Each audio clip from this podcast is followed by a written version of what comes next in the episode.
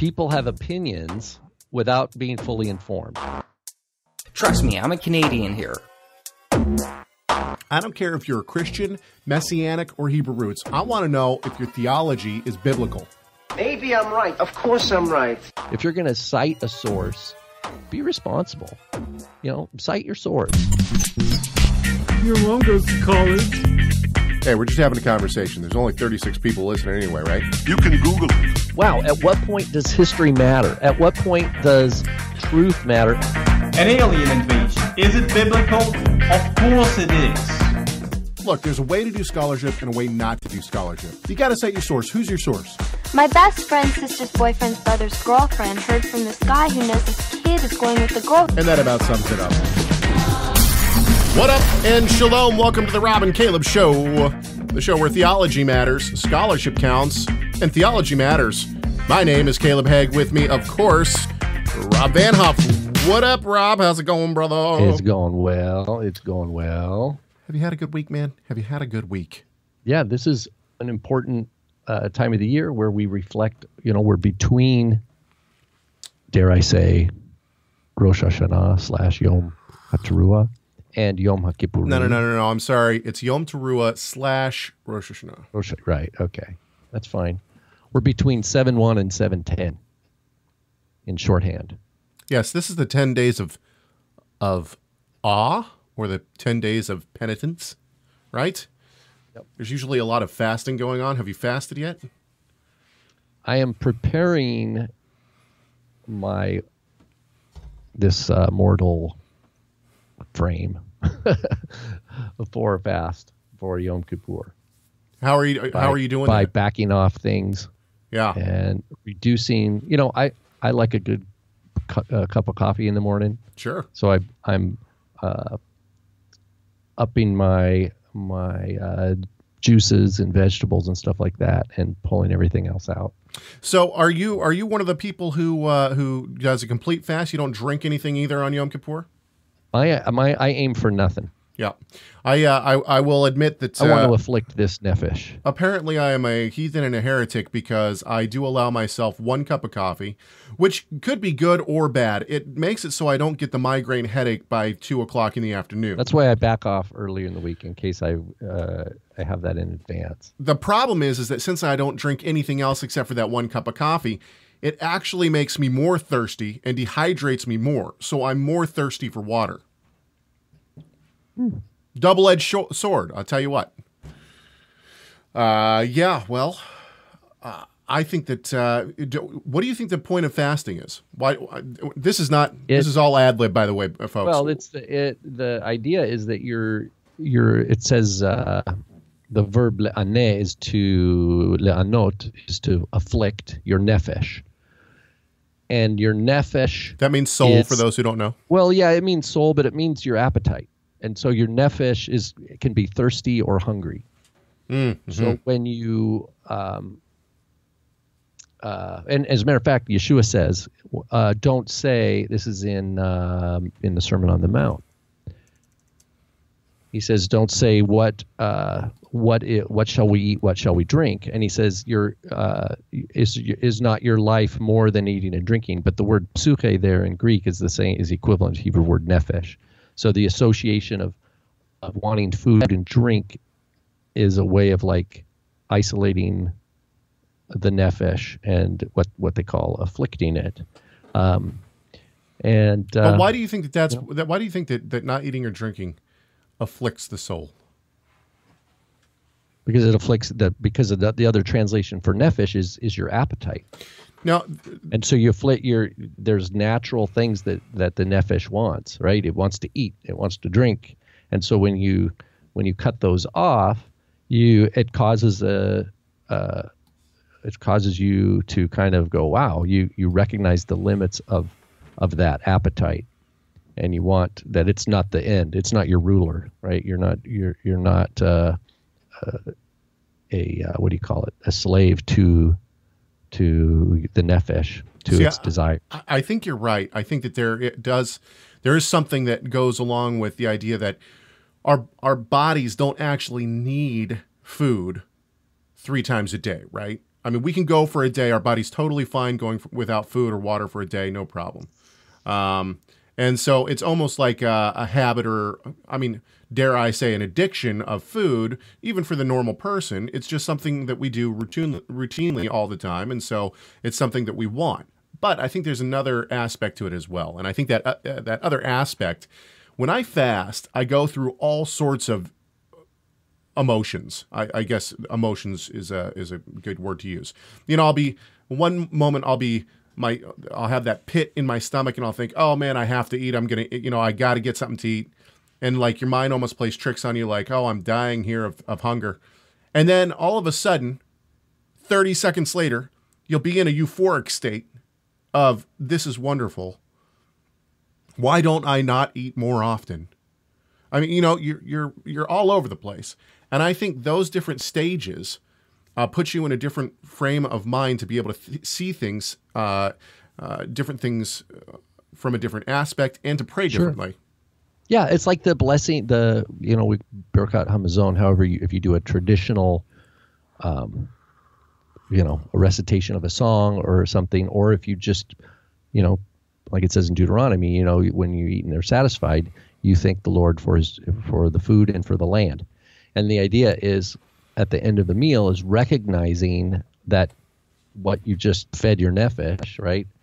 um, was provided for that you don't take it for granted right that this is a, a, a gift to us and that we're recognizing it and we're thanking uh, the lord for his provision and the land from which the food of course was uh, was uh, agriculturally produced you know Yeah. So, uh, can I show you what maybe some people who are watching on YouTube might have realized this? I, I was looking at this. Now, this logo on my cup, for those who can't see this, this logo on my cup has been worn off, and now there's just this one little circle right here.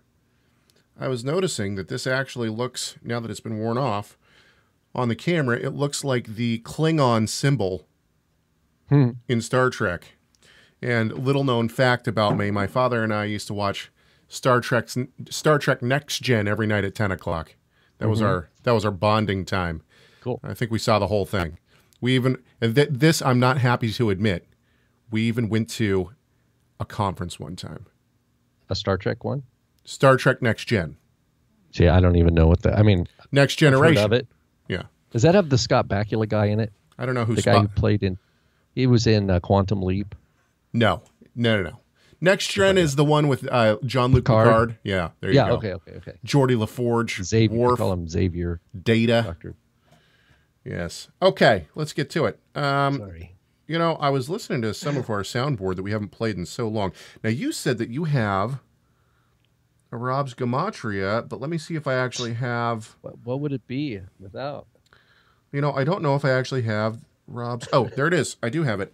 Before we get to that, let's play another song because I haven't. Uh, I haven't uh, played. Well, we played this one. Oh, we haven't played this one in a really long time, and I really like this song. All right, uh, bear with us, people. I know that we're uh, we're just having we're having fun here. No, we played that last week. Here's a, here's a different one. Uh, we're just having fun here, but You're a legend in your own mind. Your mom goes to college. I think that view is headed for a deep mischief. Good.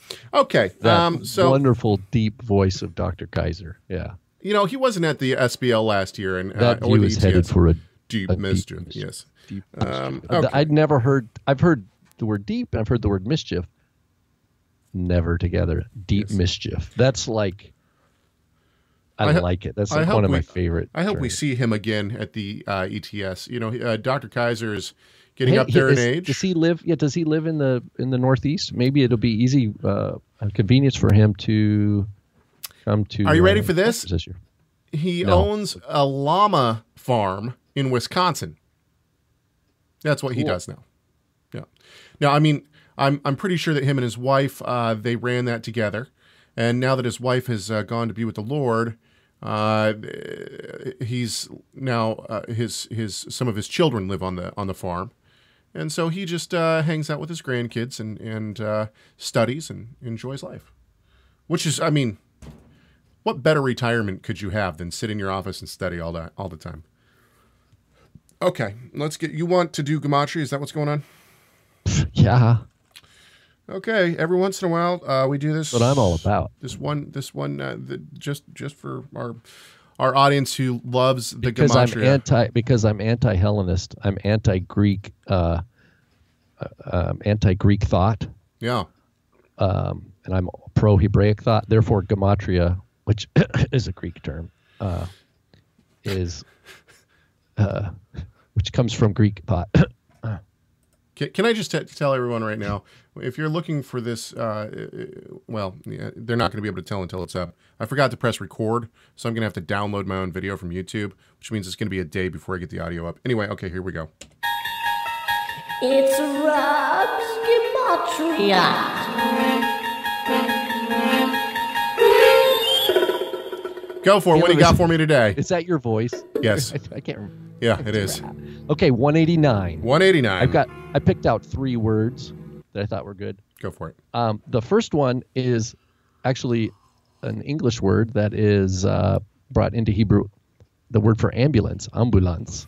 And the reason I chose this one is because if you've been picture following our. Facebook, Yeah. if you've been following our Facebook, uh, I I posted a picture and you can go and see. It's a couple weeks ago now, but there was a movie I was watching called The Eichmann Show, uh, starring the guy who was in the British office, and he was he plays like Frodo or one of the Baggins in like the new uh, uh, Hobbit movies. I don't remember his name, Martin something, Martin Friedman. Uh, anyway, he started. Great movie, by the way. It it takes place. The setting is 50s and 60s Israel Nice. with the with the setting up of the trial of Eichmann for Holocaust crimes, crimes during the Holocaust, and uh, the trials take place in Israel, and it's all about the camera crew that was assigned the gig to to record it and broadcast it. It's ama- very very well done. It's all in English, but there's this one scene where they have an a- ambulance, and they did a good job. It looks like the '60s and everything, but the Hebrew on the side of the ambulance is upside down, and it's like I was thinking that the the uh, I had to capture that picture and post it and say what's wrong with this Hebrew, and, and everybody noticed right away. You know, it's like they took a stencil and he said, "Hey, go paint this on the van," and the guy just went, "Oh, "Okay, that looks good," uh, and that happened. we catch that in movies and and things every once in a while. But anyway, so the word ambulance, the way it's spelled there on that van, adds up to 189. Hey, There you go. Another word.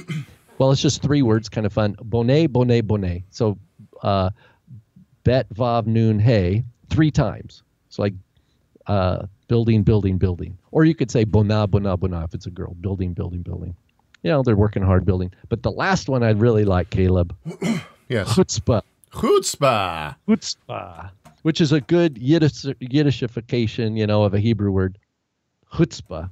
The idea of of like gall and and like just you know brazen uh, determinate uh, determination without regard to to social you know you know what people are going to think or anything like that. It's a audacity, right? It's just uh, chutzpah, right? It's one of those words from Yiddish that has spread, and because it's so useful, Sure. probably more non-Jews use it than Jews. I would, Exactly. I would imagine these days. But anyway, those are our three words. They all add up individually to 189, and therefore they are very significant for us uh, today because of that fact. So this has been Rob's Gematria. I, I should say, uh, you know, the Rob and Caleb Show is brought to you mainly by the generous donations of our listeners. And if you want uh, to help uh, produce this show and help uh, continue this show on, you can go to TorahResource.com and uh, hover over the donate button, or you can go, go to TorahResource.com, hover over the radio tab, go down to the Rob and Caleb Show. That's our page, which has been totally redone thanks to the efforts of a Michael Gonzalez here in the office. Thank you, Michael. Uh, it- it's looking good. You can donate right from the page, and uh, and uh, you can listen to and watch now uh, uh, previous episodes uh, of the Rob and Caleb Show. And so, yeah, uh, if you like things like Rob's Gematria, well, uh, then uh, help us out.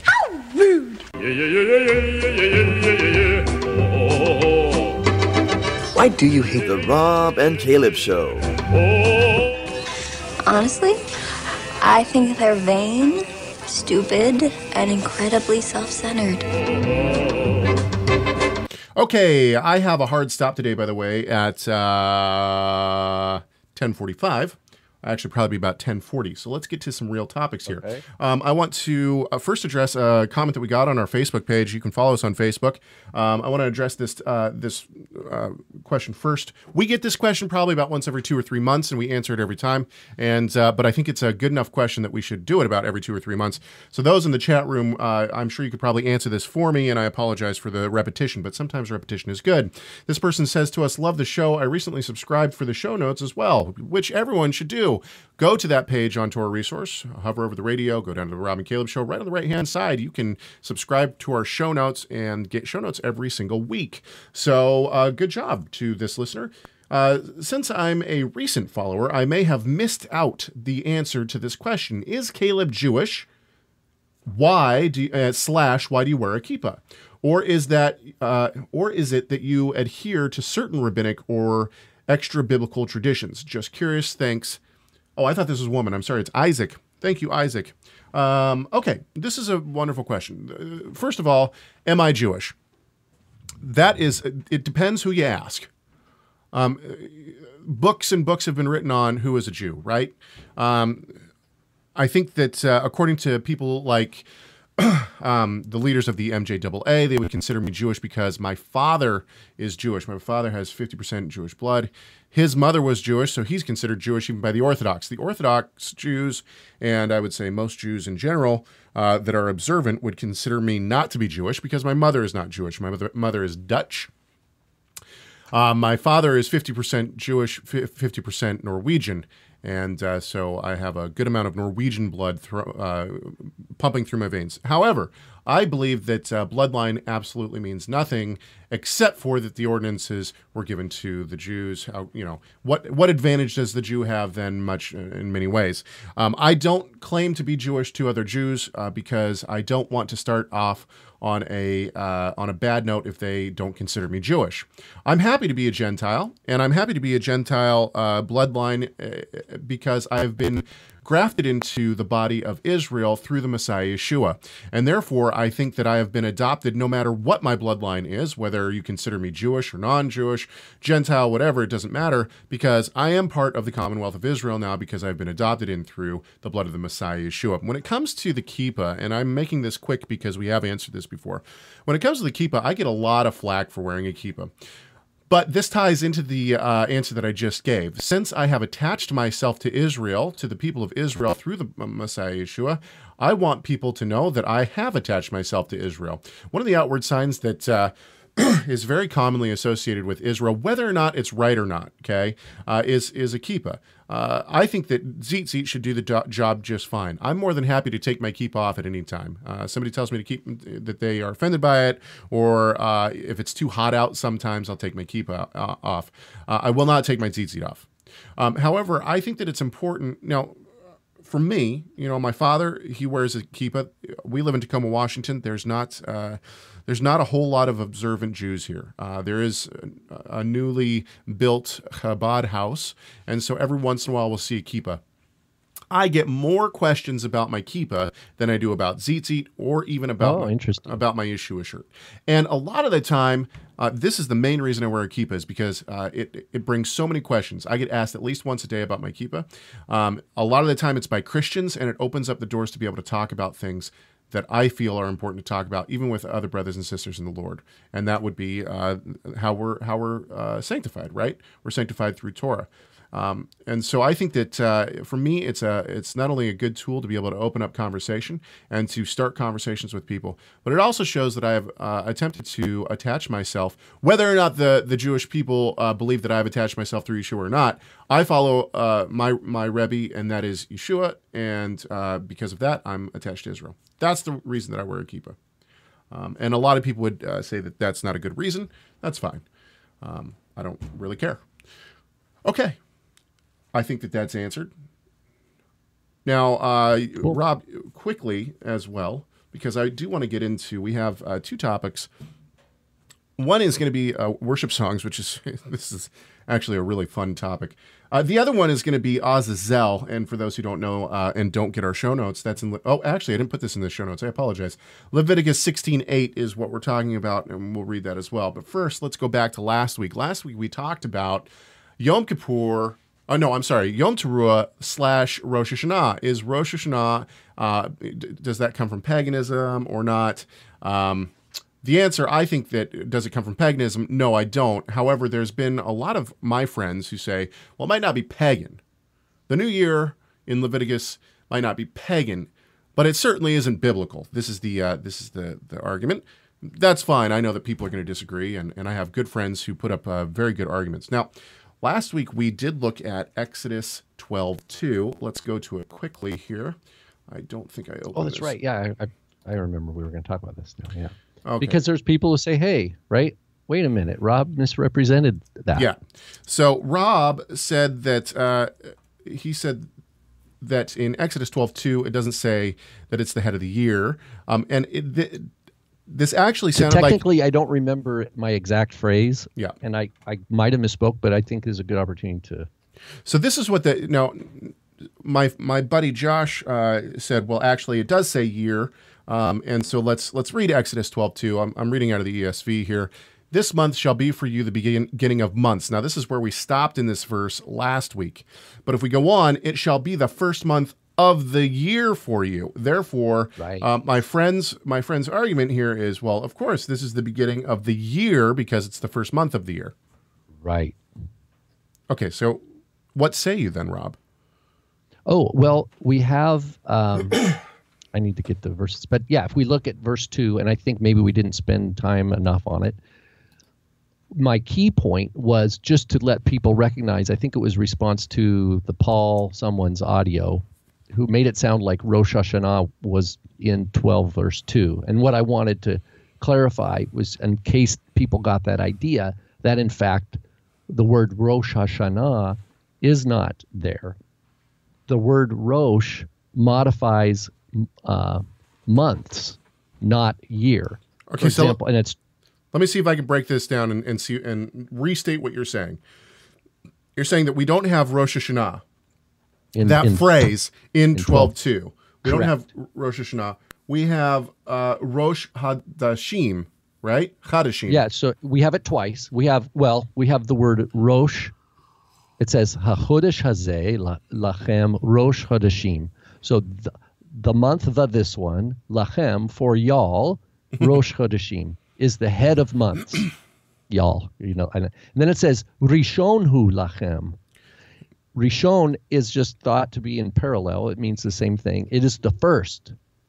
Rishon hu lachem. It is the first for you, le chodshe hashana, for the months of the year. So both the word rosh and rishon used in 12.2 modifies the word month, not the word year. Whereas in, in Ezekiel 40, it Rosh Hashanah, Rosh modifies the word Shana directly. And that's someone might say, "Oh, that's quibbling. You're making a mountain out of a molehill, or something like that."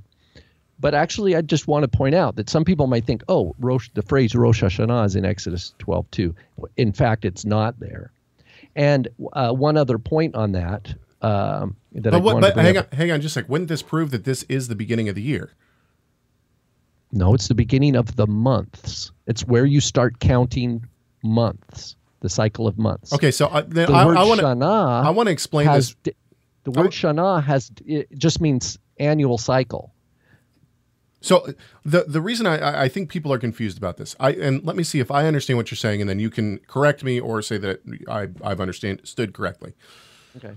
So the beginning of the months means that this is the first of the months in order. However, what you're saying is that years are counted depending on what it is and when it started. For instance, if you have 365 people and each one of them has a birthday on a different day, each one of them starts their counting their year according to when they were born, not according to the first good- month. Yeah, you could you could do it that way. Yeah, that's so the way so so if you had tho- those 365 people lined up, each one of them has a each day is a new year for one of those people.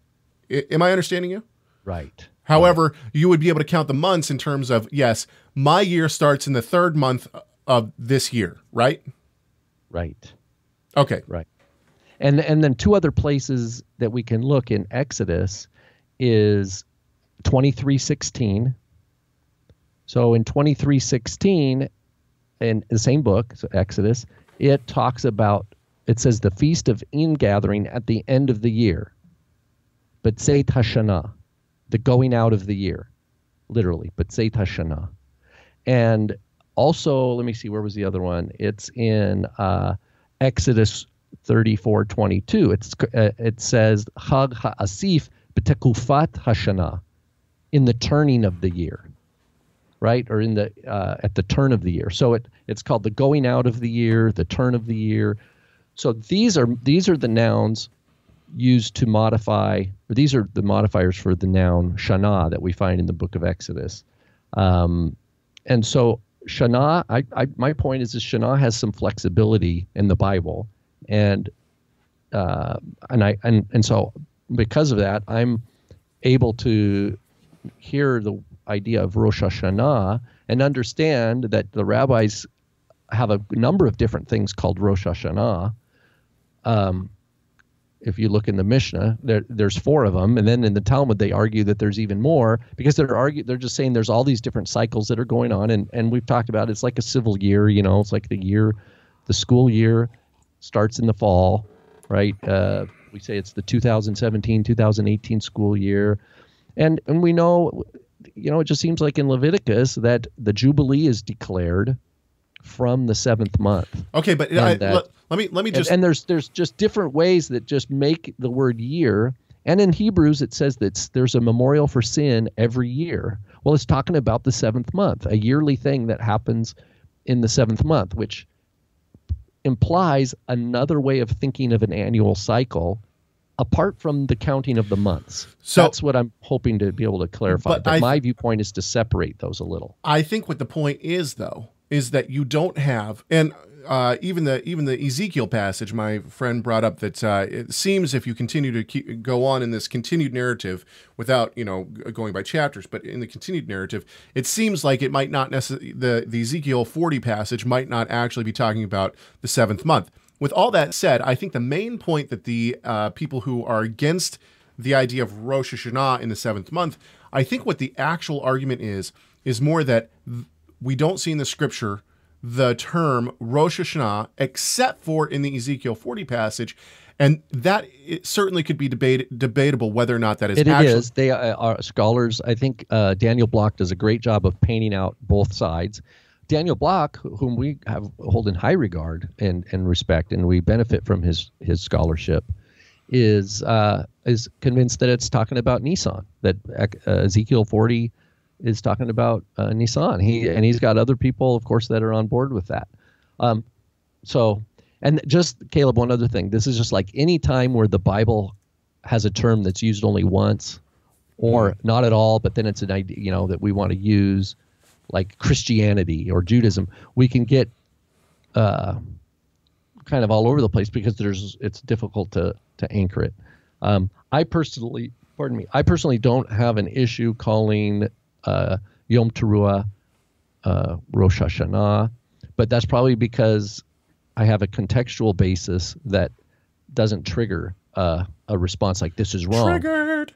And so I can I think other people who who don't like it. Certainly, I wouldn't use it in front of them. If I knew someone didn't like it, I would try to, you know, I'm not going to deliberately try to stir up noise with people. But, um, and I, I one thing for sure, I disagree whether it's Nissan or uh, or seventh month, first or seventh month. I think New Year is the wrong translation.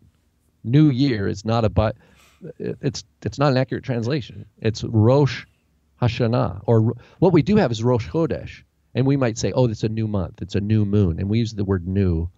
Um, and I'm like, you know, with Hodesh, I would because Hodesh comes from Hadash, which can have the sense of meaning of of new, but Rosh Hashanah, there's no word new in there. so anyway, all these things come to uh, our inability with language, our limited knowledge, all these things kind of are exposed at these kinds of moments. You know, I started. Uh, my son is uh, four, turning five soon, and so we started homeschooling this year. One of the things that I do with him every day is I sit down. And we've created a calendar. We made a calendar. He got to color the front of it, and now we have a calendar. It's a calendar that has both the uh, the Hebrew calendar, the calendar, yeah, and the and, and, yeah, and the and the Gregorian calendar on it. and so I'm trying to teach him, okay, well, this is the first day of the week. What day is that? Well, you know, in the Gregorian calendar, we call it Sunday. Um, you know, Friday is what? It's Erev Shabbat. Saturday, we call Shabbat, you know, these kind of things. And so trying to get him to be able to use a calendar and whatnot. I got to say, I didn't follow a Hebrew calendar on a regular basis. You know when the, the festivals are coming up. Oh, yeah, yeah, you know, these kind of things. You might cite the new moon. Some people probably don't. They just skip over it. But when you have to sit down every day and say, okay, well, the, you know, this is the Hebrew uh, date and this is the Gregorian date, you really actually start to see, you know, the scope of, of the Hebrew calendar. Uh, I mm-hmm. encourage people to do it. It's it's uh, it's worthwhile to sit down and just note your days in both calendars so that you know where you are in the Hebrew calendar as well. Okay, let's move on. Um, okay, let's go to worship music because this one was really, really fun for me. Um, and I think it's because of the writing. Uh, there are some uh, good scholars and some good Christian uh, men who have who have their own blogs. It's kind of like a community. One of them has a blog. They all know about the other person's, you know, the other people's blogs. So they write something and then they they tag the other blogs, and then the other guys kind of pick it up and write about it. The right, first right. one in your show notes was done on the. Uh, okay, th- this person created created a meme, uh, and it, the the title of the blog is CCM, which stands for Contemporary Christian Music Praise Songs We Have Trouble with a meme. That's the name of this. And this is done by um, Resist Daily. I'm not, I, I forget who. Uh, anyway, uh, they'll note it. Um, so uh, he's he did uh, Days of Elijah, which I will get to second. Uh, then uh, he tagged this person. This person, I'll read the entire post because it's not long. Uh, so same uh, name of the post. This was done back in February of 2011. Now Rob. Oh, that's 2011. I thought that was more new, but oh, okay. So, so Rob, Rob has encountered uh, uh, some. Uh, well, let me share. Let me so, so yeah, on, some kickback, on, and then on, share, and then we'll read this whole yeah, thing. So Go on ahead. Shabbat, Shabbat Shuva, which is the you know traditional um, marking of saying this is the Shabbat between Yom Teruah and Yom HaKippurim, right? So there's if there's a festival or a, or a Shabbat in the middle of the festival week, so called the days of awe that's called the, the Shabbat of repentance, right?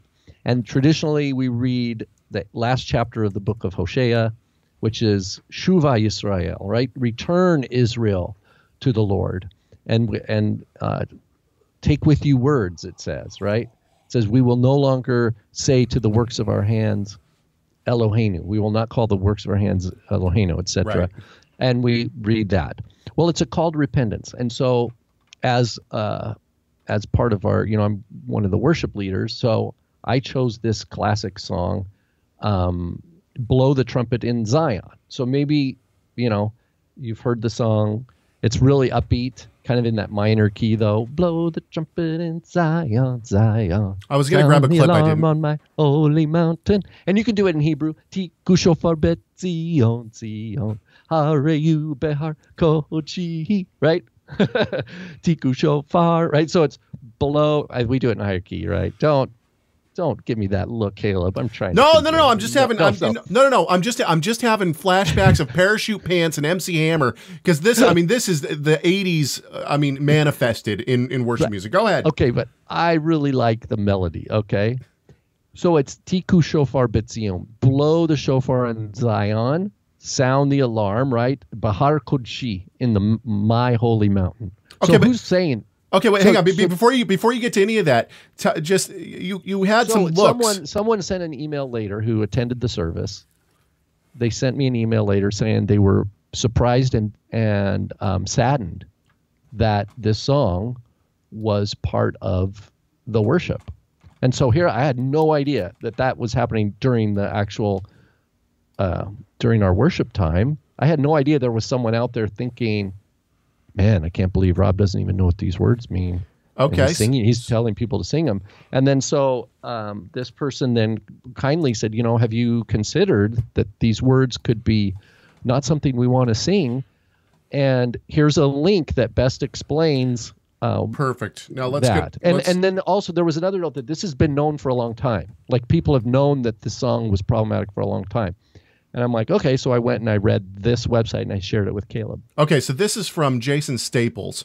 Um, and Jason writes, Rod Ale- of Alexandria, he's the guy who, who did the uh, uh, um, Days of Elijah post. He said, Rod of Alexandria has started a new meme asking bloggers to name that one contemporary praise song that just drives them bonkers. Here are the rules, and this is from the original post. Please try to name one. I know there are so many to choose from CCM praise songs that you find unbearable, and at least two to three reasons why, pointing to specific lyrics if you must. Uh, going on now with Jason Staples, he says Rod Unbearable. picked. So that's that's yeah. It, it- he writes very well, actually. I mean, Yeah, th- yeah. this guy writes well. Rod picked Days of Elijah to start things off, and the meme has since been picked up by James McGrath, also in your show notes, I believe, uh, which is uh, Chris Tomlin's Indescribable and Doug Chaplin, Mighty to Save. With more sure to come, this is really hard, uh, uh, really a hard meme, simply because the number of truly bad modern praise songs is staggering. Okay, It's I don't doubt that point. okay. I don't doubt the point. I, I do think we should be aware of the song's lyrics or you know what the words are, and ideally it's it's literally scripture or you know closely based on scripture. Okay, so he, he goes on. It's also difficult because the def- definition of CCM, that's uh, Christian contemporary music, is hard to pin down. How far back should we go here? Does praise music from the 80s, early 80s count? We need a ruling on this. If the early 80s are in play, the first song that comes to my mind is Blow the Trumpet in Zion by Craig Turndrup, which is chock full of fail. He gives the words, and uh, uh, uh, Rob already He gave you the word fail, right? Yeah. Theological fail. Yes. Um, so he. oh, now I got to right.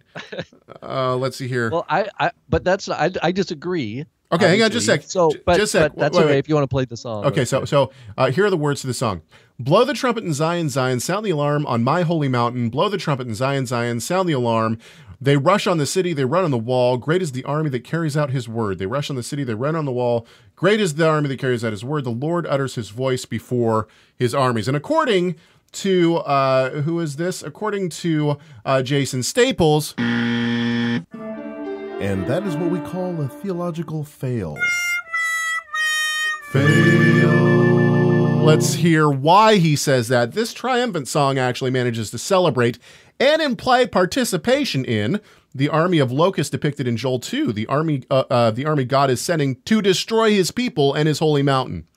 The trumpet discussed, discussed in the passage is no triumphant blast, but the warning of a watchman upon uh, uh, the approach of an enemy or locust. This passage, along with some help from First Enoch and elsewhere, served as a model for the locust released from the abyss in Revelation 9. And this song is rejoicing in being a part of this army. Seriously?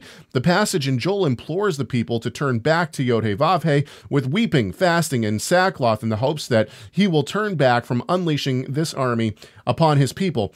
But this song actually celebrates this army of doom, destruction, and death. I'm pretty sure I don't need a second or third reason for this being a rotten song. If contemporary music from the 1983 is out of play, I'll pick another from, from more recent decades with Darrell Evans trading my sorrows, the current forefront runner in that group.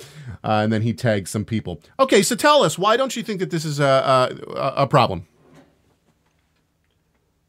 First off, it's from Joel 2, which I think he correctly points out. And So we can read that. Should we read that real quick? This is all it's all scripture. In other words, there's nothing in this song that is not scriptural. What it sounds like this author who doesn't like the song, he's interpreting it as a celebratory triumphant Well, it is. You, you just said that you like the tune because it's upbeat and happy.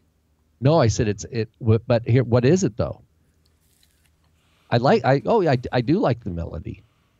There's no but but what is it? I'm singing Joel 2 verse 1. Blow it's literally blow the shofar. It is a call he rightly describes it as a call for Israel to repent. Uh, But let's that's let's the let's point. Are we the one are the we the ones blowing the shofar? Are we the ones calling people to repent with our message? Are we the ones that the, the shofar is going to catch us while we're in the middle of some sin and we're we're caught on a, you know are we caught not being or like sleeping on the job or are we awake and vigilant and prayerful? This is I why think- the Okay. affirmation that that God uh, utters His voice, right, and the Lord's army. This is, uh, I mean, I guess if you want to take it triumphantly, I, we're singing it on the the Sabbath of repent, which is a call to repent. Um, but I don't think there's anything wrong with being confident in God's call to repentance if you're in Messiah. I mean that the call for repentance is true uh, globally if you're in Messiah or not. But the confidence is if you're in Messiah, you are happy to be shown if you're in sin, right? If there's if there's a sin in your life, and you, this is the time of year where we typically kind of go and and really really seek in fasting and in a hearing of a shofar to to uh, pray that we would be given repentance, that God would show us, so we would be more fruitful for His kingdom, etc. But don't you Even think- for those who are in Messiah? Don't you think the trumpet that we're supposed to be focused on during this time is the coming of the Messiah and not the coming of armies to destroy his people? What's the difference? What's the the? It says that Well, one is verse redemption for his people, one is destruction of his people. Two, it says the day of the Lord is coming. That's the the end of uh, two verse one. Let's read let's read the passage. Joel 2 1 and why did following. why did John the Baptist on, say hang- repent for the kingdom is at hand? Okay. Well, Is that different today? Hang on just a sec. Let's read the passage. Okay. Blow the trumpet in Zion, sound the alarm on my holy mountain. Let all the inhabitants of the land tremble, for the day of the Lord is coming. It is near. A day of darkness and gloom, a day of clouds and thick darkness. Like blackness, there is spread upon the mountains a great and powerful people. Their like has never been before, nor will be again after them through the years of all the generations. Fire devours before them, and behind them a flame burns. The land is like the Garden of Eden before them, but behind them a desolate wilderness, and nothing escapes them. Their appearance is like the appearance of horses, and like war horses they run. Let's skip down now. We're going to go to. Um, not verse 9 and following they leap upon the city they run upon the walls they climb up in the into the houses they enter through the windows like a thief. The earthquakes before them the heavens tremble the sun and the moon are darkened and the stars withdraw their shining. The lord utters his voice before his army for his camp is exceedingly great. He who executes his word is powerful, for the day of the Lord is great and very awesome. Who can endure? Yes, even now declares the Lord, return to me with all your heart, with fasting, with weeping, and with mourning. Uh, so we can stop there. Uh, well, and and rend read your hearts, re- and rend your hearts and your garments. Return to the Not Lord, your, not your garments. uh, and not uh, yeah, I'm sorry. Uh, and rend your hearts and not your garments. Return to the Lord your God, for He is gracious and merciful, slow to anger and abounding in steadfast love, and He relents over disaster. Um, my ignorance is why I don't like this song, Okay. and I'll tell you why. Until two days ago, when you uh, sent me this link, I never knew that this song was talking about Joel two. I Okay, thought this. Fair. I That- thought this was a, a jo- fair point that that songs should be. I thought this was a context. joyful. I thought this was a joyful rejoicing in God, not a. Uh, and and that's certainly how the tune is. I mean, uh, my father has had problems with this, which is why Beit Hillel no longer sings it, or at least, uh, yeah. Uh, but I think that uh, it's really misleading. I think the song is misleading. I think that Okay. uh, because it's. the melody. I think it's a mixture of melody and the way that he's uh, uh, put the words together. He never says anything about "come on back, repent." There's nowhere in the song where it says repent. Oh well, that's supposed to be what the blowing of the shofar means. But but, But- that's but- that's but a fair predo- okay. That's a fair criticism, and I think if you're going to do the whole context when we're doing it is this is, you know, throughout the whole, all the different worship and when we're reciting psalms and everything. I mean, right? I think it was either the right after this or after one more song, we we as a group read Hosea 14. But I mean, the idea of repent and the blow and the hearing of the shofar as a call to repentance you- is like you- oozing through the whole thing. but ad- admittedly, even your group didn't Yes, connect those dots. Didn't, didn't connect that dot. I, I, I get it. All right. I, I actually before we're done, and, uh, and I think But this. but also, admittedly, the person who had the issue had heard it on the internet. They didn't know how. They didn't articulate the problem themselves. They didn't see the problem themselves. In other words, they had only heard that this was a problematic song and therefore had kind of made well, ev- kind of thought everybody knows it's problematic. So that that's another area uh, that it wasn't like, hey, uh, do you know this song sends a mixed message? I know it's scripture we're singing, but it seems like we're not singing it for the right reasons. So, I think. I mean, I've told you this. I think that music in uh, in uh, service, uh, in church service or in synagogue service or whatever, has really become one of the biggest points of, of division between the body of the Messiah. Yeah, I mean, there, I, what, what do you, what, what do you what do you hear? Oh, uh, d- did you like that church? Well, we went, but their music really wasn't that great. Oh, the music was back in the Stone Age. or the wor- worship was great. Oh man, we went. It was an hour long, and it was just rocking. Right? I mean, these are the kind of these are the kind of things that you hear. I think that it's really a, a point of split between the body and not something that's good. Let's go to uh, now. I, I want to go to. Uh, I want to go we've to. had we've had uh, over our history. You know, we've been doing regularly Shabbat worship with with guitar. We usually we have someone. Uh, you know, Adam plays the cajon usually, which is the big the box you sit on. Uh, we've had keyboard with just a piano sound, but it's electronic, and uh, auxiliary percussion for the for pretty much three four ye- years, and we've had different people complain about different songs that we've done. Um, you know, we've had people uh, who just, you know, they they don't, they were maybe raised with a different conception. And I, one one thing I've learned is that not you never can make everybody happy. You right? guys don't sing hymns only. What is wrong with you? Right? I mean, I say, you guys only sing hymns. What is wrong with you? Get out of the Stone Age. Right? Okay, so, So- let's let's move let's move to uh, It's let's move to discussion. let's move to Days of Elijah. This one really made me laugh a lot too. Oh Uh, yeah, yeah. This guy was a fun to read. This but I guy's totally hilarious. I, it's I totally disagree with him on it. Uh, if I have issues with the, the, I'm more willing to have issues with Days of Elijah than than Blow the Trumpet. Uh, but yet I'm still, as a matter of fact, we say I think we sang Days of Elijah also on Shabbat Shuva. So listen to this guy. He says, Sunday I was sitting through worship as chipper as can be when I looked at the worship bulletin and then I started laughing and mumbling at the same time. You probably know the feeling that one contemporary worship that one contemporary worship song with the horrible theology and bad metaphors that just drive you bonkers. So after a couple days of struggling with the title of this meme, I went all politically correct again. So here is the meme. He gives the rules for the meme again. My personal favorite is Days of Elijah. My issues with the song. Number one, these are the days of Ezekiel. Oh, really? These are the days of Ezekiel? Have you ever even read the first 11 chapters of Ezekiel? Ezekiel is not a nice guy. And let's just say there are a lot of corpses in the temple by the end of chapter 11. He's I not a nice guy. Yeah, I I don't see many. I think he means that he killed a bunch of people. I don't see many Christians in the U, uh, U.S. sitting on the banks of Chebar in exile. So no, I don't think we want the days of Ezekiel. Not not for me anyway. The fields quote the fields. Let's pause are, there. Let's yeah, pause go. there. So this first complaint is Ezekiel really days of Ezekiel because I think in the second stanza, right? These are the days of Ezekiel. But what does it says? Dry bones becoming as flesh. That's all it is. He's using the, the the author of the song is drawing on Sure, the resurrection story, Yeah. right? The idea, the picture, and the promise of resurrection. So I think that as fun to read as this blogger is, uh, he's really steering people the wrong way with that one. Anyway, what's the second one? The fields are as white in your world. Uh, Oh, yeah, is- yeah. Uh, isn't that lovely? It doesn't say as white. It's just fields are white.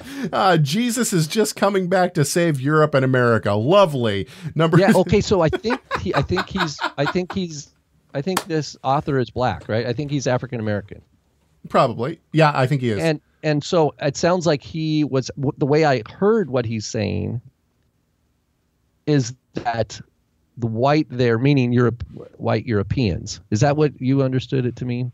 yes. Yes. Definitely. That's how okay, he but took it. what the fact of the matter, and here's another issue. John four thirty five. He says, "Lift up your eyes, look to the fields; they are white for harvest." And the word "leukos" in Greek is the word "white," and it's an idiom meaning ready. The grain is ready for harvest. It's not. It, it's from Scripture. The fields are white in your world, and in the world that God made, the harvest is ready. That's what it, the point is, and it's from John four thirty five. This person I don't. It seems like he doesn't even connect that that's actually scripture, and he's taking the word white, leukos, which just means white. It's where you get like the word leukemia, right? The Luke. Uh, that that that's Yeshua's words talking about it's an idiom for uh, harvest time. So so I would say his there's a theological fail here on a his reading of his, his complaint about the Ezekiel, his complaint about the word white, and then what's the third one? I don't remember. And these are the days of your save, servant David rebuilding the temple of praise. One word, Solomon. Solomon. Yeah, yeah.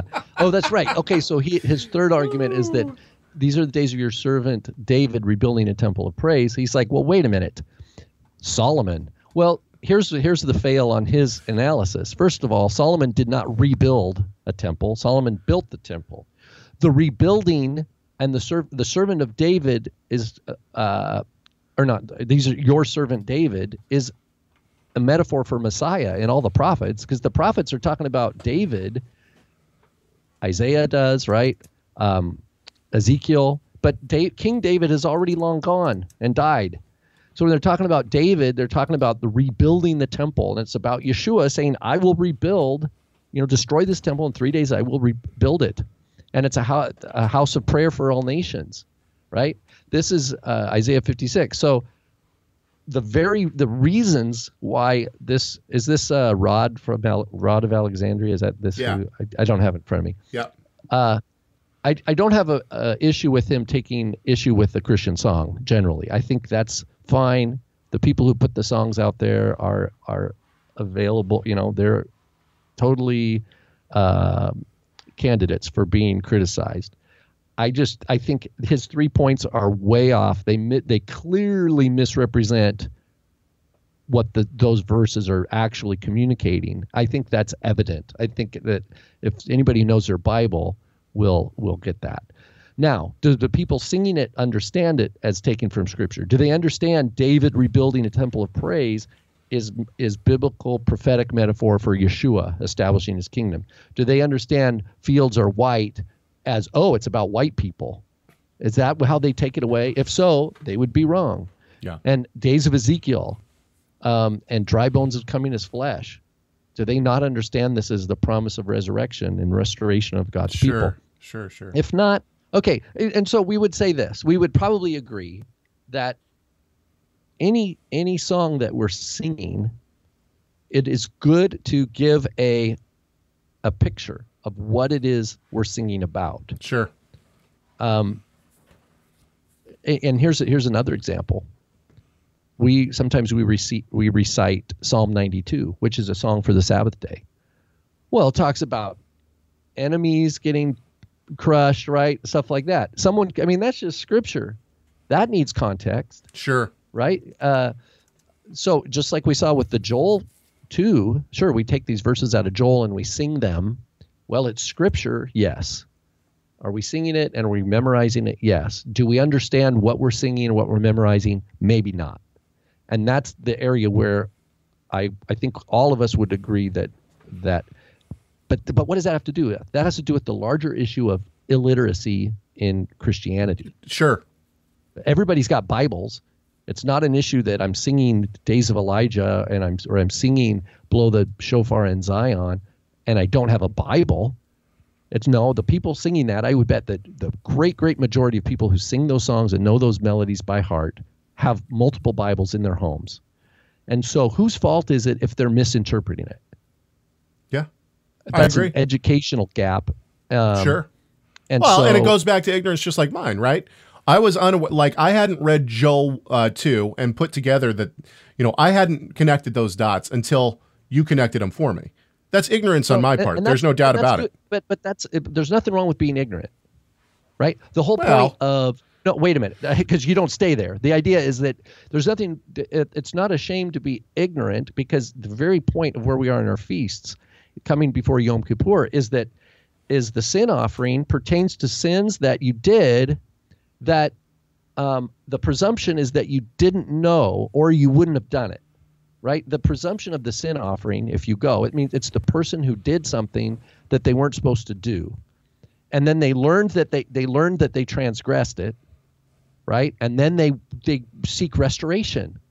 So the point there with the with the forgiveness of the sin is the idea that I've learned something. I now know God's law better than I did before. It presumes that the Israelite, if they knew God's law, they would do do their best to to walk in it. So the, the sin offering is to help that gap in knowledge. God does not presume everybody in Israel knows all the Torah perfectly. It presumes that there is a people in charge, there is a priesthood that teaches the Torah and brings the people to understand what sin is so that they will repent and then they have they grow in their knowledge of God and then they happily offer the sin offering and and grow in their knowledge of who God is and joyfully are restored and participate in fellowship again. That's that's behind the whole thing of what it means to grow in. But if a person keeps doing the same sin over and over and over and over and over again, that is that's a different issue. Sure. Right. Okay, hang on just a sec now. I, I, I know you're you're hitting right dead center, and I like that. But speaking of the Torah, if we're going to uh, hit this at all before Yom Kippur, we need to do it right now. We only have uh, we only have a couple minutes left, so this is gonna have to be quick because I only got about ten minutes before I have to hard stop. Okay. Leviticus 16, uh, and we're gonna be focusing on uh, 16:8. I'm basically going to reference my father. I'm going to read something out of my dad's work. This is really a promotion for um, his his book. Before we get to yeah, this, though, studies in the Torah. Yeah. Before we get to this, though, I do want to say that uh, the Rob and Caleb Show is not just brought, brought to you by listeners like you. It's also brought to you by Chava Messianic Radio. That's right. You can listen to uh, Messianic Radio anytime you want on demand. You can choose the songs, tailor everything to your likes and your tastes. And uh, it really is a, uh, a, a wonderful website. We love uh, promoting Judah and his uh, and his, the work that he's doing over there. And uh, if you want to listen to music like Days of Elijah or like like Blow the Trumpet, I'm sure that you can Does find them. Play? I'm sure you can. I'm sure you can find them. Oh, you on, can request it. That's right. Yeah, yeah. You, can, request it on messianicradio.com. But if you don't like those, if you don't like those songs or you think that there's something theologically wrong with them, guess what? On Chava Messianic Radio, you can skip it or say that you not, never want to hear it again. Messianicradio.com. Go there and check it out. Okay, let's quickly go to this. I'm going to read the passage first, and then I'm going to read what my dad has to say, and then then uh, we can we can tie up any loose ends. Aaron shall offer the bull as a sin offering for himself, and shall make atonement for himself and for his house. Is talking about Yom Kippur. Then he shall take the two goats and set them before the Lord and at the entrance of the tent of meeting. And Aaron shall cast uh, cast lots over the two goats, one lot for the Lord and the other lot for Azazel. So the question is, has arisen. What translate? What translation? This is the there? ESV. So the oh, question, ESV actually says Azazel. It does. Okay. Yeah. So this is uh, my father's notes. This is uh, uh, studies in the Torah, Leviticus, volume three, page 112 and following, having offered the purification sacrifices and uh, atoned both for himself and for the people, the Kohen Gadol next offers the living goat. The two goats had already been brought before the Lord at the opening of the tent of meeting, where lots were cast to determine their res- uh, respect roles. One goat was designated as the sin offering, and the other as a as scapegoat. He puts in quotes. The Hebrew for the second goat is la, za, la zazel, uh, literally Azazel. For, for Azazel. The translation scapegoat follows the Septuagint with uh, which has apop um pa, payo. I I've said that wrong. For the one carrying uh, away evil. And ton, well, yeah, okay. Well, we'll skip the uh, we'll skip the uh, Septuagint for now. The goat determined for dismissal. Verse twenty six. The Septuagint translates uh, translators may have understood Azazel as as Eitz Azel, goat that departs. For through Azel is uh, is Aramaic, it does appear in biblical Hebrew. Others have suggested that Azel is related to Arabic Azaz, meaning rough ground or terrain. Some rabbinic sources, as well as many modern commentators, take Azazel to be the name of a pagan desert goat demon and suggest that the uh, iniquities of Israel are carried back to their pagan source via the live goat. Though this has become the dominant interpretation among modern commentators, it seems far more based upon modern theories of history of relig- religions than upon historical and textual data. The support for the word meaning the goat that departs and the and by extension the goat that carries away evil seems quite adequate Uh, and then I'm going to skip just a little bit because he's going to go down to what he thinks it means. What is the significance of this added ritual? If the sacrifices of the bull and goat and the application of the blood upon the mercy seat signal the payment for sin and the propitiation established uh, between God, who is holy, and the sinner, then the sim- then the symbolism of the scapegoat is the removal of sin's ongoing effects. Or to put it in theological terms, the death of the sacrificial animal speaks to the payment for sin, justification equals declared not guilty, while the carrying away of sin by the live goat speaks to a renewed life of holiness, that is sanctification. Payment for sin is not enough. God intends to redeem a people who, through his own grace, are made into a righteous dwelling fit for the king, king of glory. I agree. Thoughts? Anything to add to that? Yeah, I was just pulling up, uh, intrigued and uh, really intrigued by this. So I was just like pulling up different translations of Leviticus 16:8, which frankly I've never really you know done before like Sure. see. Um, I know that NASB just says scapegoat, and then has a footnote, which I think is what the King James had was scapegoat. Uh, NIV has scapegoat, um, but and then with a footnote. But then JPS has Azazel, RSV has Azazel, Net Bible Azazel, but has a footnote. Uh, Holman Christian Bible Azazel with the lowercase a, and Contemporary English Version Azazel. So all the Azazels are capital A, except Holman Christian that that, that I have uh, anyway. Uh, Holman Christian has Azazel with the lowercase a, which is telling. Here's one thing we need to be clear. You see the el ending, and it you might think, oh, it's like Daniel, Ezekiel, like it's something L or Michael. It's not. That it ends in a it's a zayin tzadi or a zayin with a tsere and then a lamed. So this is not a name like I mean you see Azazel, it sounds like Gabriel or Michael or it's not Something with the name of God in it, yeah, but it's it doesn't not. have L at the end. It just, uh, or that is, it doesn't end with an Aleph Lamed like Ezekiel, etc., or, uh, or Samuel. It's not that. And the one of the issues I think is that the English transliteration with a they give it a name with a capital A, Azazel. It makes it makes my mind think, oh, this is like an evil angel or something, right? It makes me think of like Samael or uh, the, of the mythology of these different fallen angels and stuff like that. And we, right off the bat, no matter what you interpret it as, we have to agree that the Hebrew does not have an Aleph Lamed here. It's a Agreed. different construction. So that's one point we need to make. Um, I prefer the way you know Tim Hegg describes this in the commentary that this is talking about uh, the emphasis is is talking about a goat that takes away, right? That uh, and that that's an important thing that that we wanted to see in this text, and that's where the the significance is for us. The the the idea that this is a a goat demon is developed later. It doesn't come. It's not. Or obviously, as he shows, you know, the early Greek translators didn't read this as goat demon.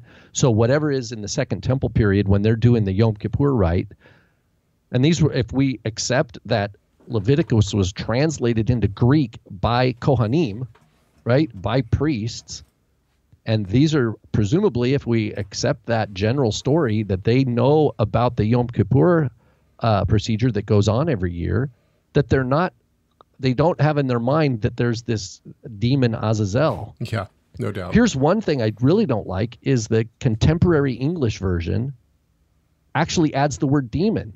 It says, will be sent into the desert to the demon Azazel. That is so wrong. And so that the word demon is not in the Hebrew, but if someone only read the, the CEV, they would think, oh, this is about a, there's a demon called Azazel, probably related to the fallen angels. You know, who knows where their mind is going to go with that? And that's wrongheaded. It's steering people in the wrong direction. So, just to wrap that up, I prefer the good old translation that we that goes back to the the Greek translation of the Torah. That this is a scapegoat, and that that's the significance that it uh, has for us. The idea, the later idea that this was some demon and that they had to send out to, um, is a later idea, and we got to back to our chronology. We got to be really careful of what things we're going to push back in time and, and say that this was an orig- the original meaning. Okay, well, I hope that you've enjoyed this. Uh, the uh, quite an interesting talk all the way around of not only Azazel but also of uh, of uh, contemporary worship music. Um, wow. Don't don't forget uh, also to go over to Yeshua Shirts, yeshua YeshuaShirts.com. And get yep, Rob's wearing purple here. Rob's new wearing purple. one right now. Uh, good quality, wonderful, uh, wonderful people over there. And you can uh, get a uh, something that says Yeshua on it at YeshuaShirts.com. Start a conversation today. Also, don't forget to uh, do several things. That is to call our comment line if you have something to say, 253 465 3205, and send us an email. The email address is chag at TorahResource.com. It's chag at TorahResource.com. We build a lot of our uh, discussions around the, the uh, feedback and the emails and messages we get from you guys. So send them on in. And also stop by TorahResource.com. Check out our new page. Hover over the radio uh, button and go down to the Robin Caleb Show and see our, uh, our, new, our new and improved page. Thank you to Michael uh, for setting that all up for us. Okay. And uh, we hope that you will have a wonderful Yom Kippur. Turn your hearts to our Messiah Yeshua. Know that our atonement uh, is made uh, complete through one person, and that is our great God and Savior, Yeshua the Messiah.